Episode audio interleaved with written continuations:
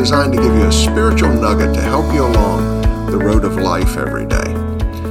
We want to continue our study in the book of Romans, and today we've reached chapter 14.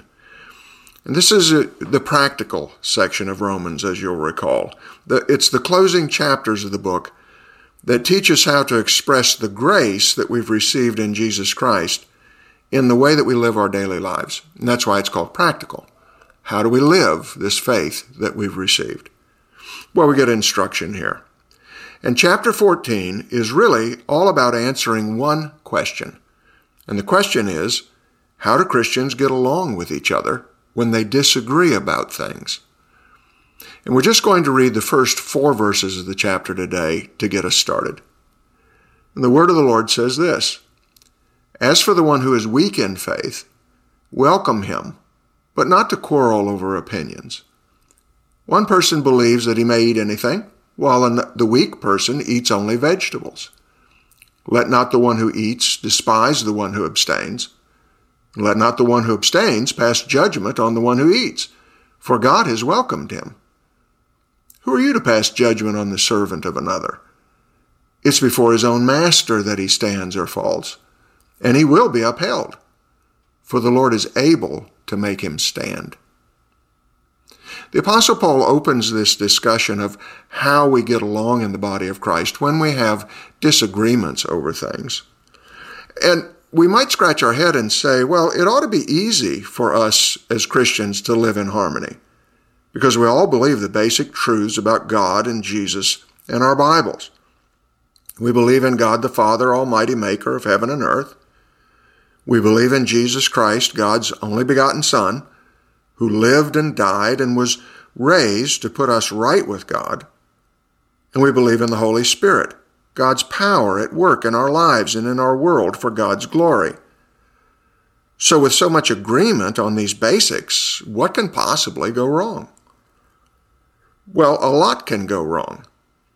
And what's dealt with here is the fact that, sure, we agree on those basics, but there are a lot of other things, non essential things, that we don't agree on. And sometimes things get testy, even among true believers.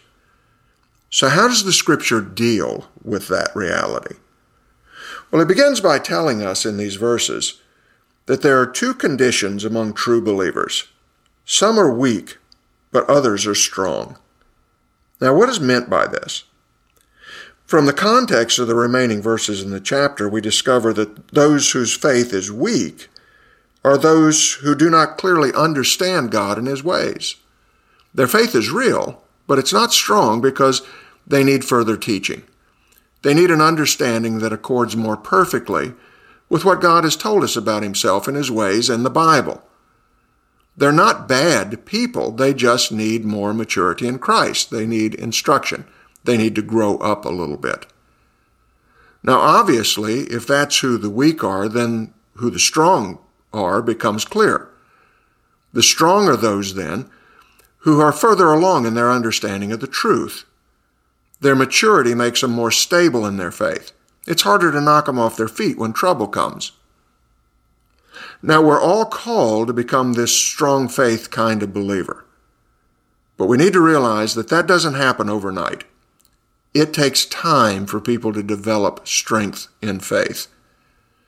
So the body of Christ, the church, at any given time, has both kinds of believers in the church. And that means that there's going to be friction because everyone is convinced that they're right about the things.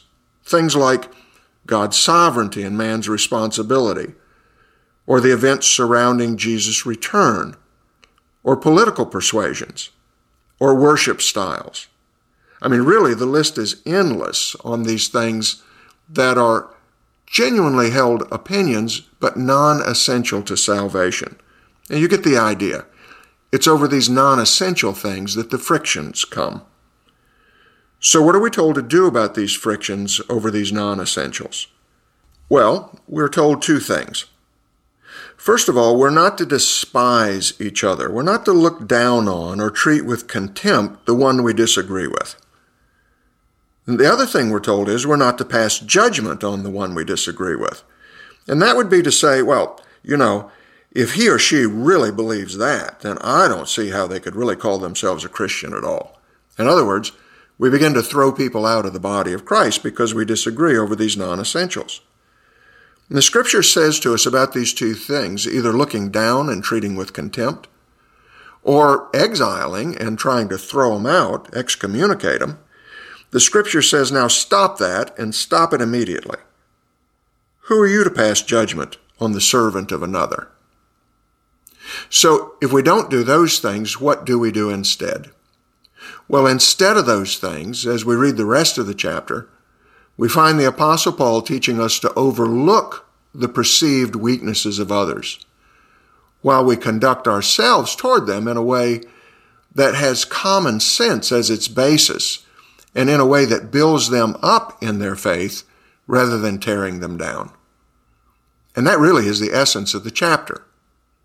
We're to recognize that there will be differences among believers about these non essentials, and we're to live our grace out in our own life in a way that helps those we disagree with grow up in the faith instead of stumbling in their faith. The whole thing is designed to preserve the unity of the body. Yes, we have our different opinions, but we're agreed on the essentials and we don't have to fall out and hurt each other over legitimately held differences of opinion on non essential issues. So here's a practical word for God's practical people. Let's pray. Father, we thank you for the fact that you allow us time to grow up, that you don't expect us to become mature believers overnight, that it's through the hurly-burly and the hustle and bustle of daily life and interacting with the scriptures, interacting with other believers and having some who are ahead of us and farther along and some who are behind us and need to catch up, it's our interaction with these others that are also believers that help us to grow up, that help us to become the kind of people mature in our faith, uh, displaying the beauty of Christ's life through our lives. That's the kind of people that you help us to grow up to be. So make us people who are sensitive to the needs of others, who have our convictions and hold them honestly before you, but who do not divide the body of Christ over things that really don't matter. Well, thank you for it in Jesus' name. Amen. Well, thanks for joining us again today. Glad you're with us. And remember, we can give each other a pass about the things that really don't matter.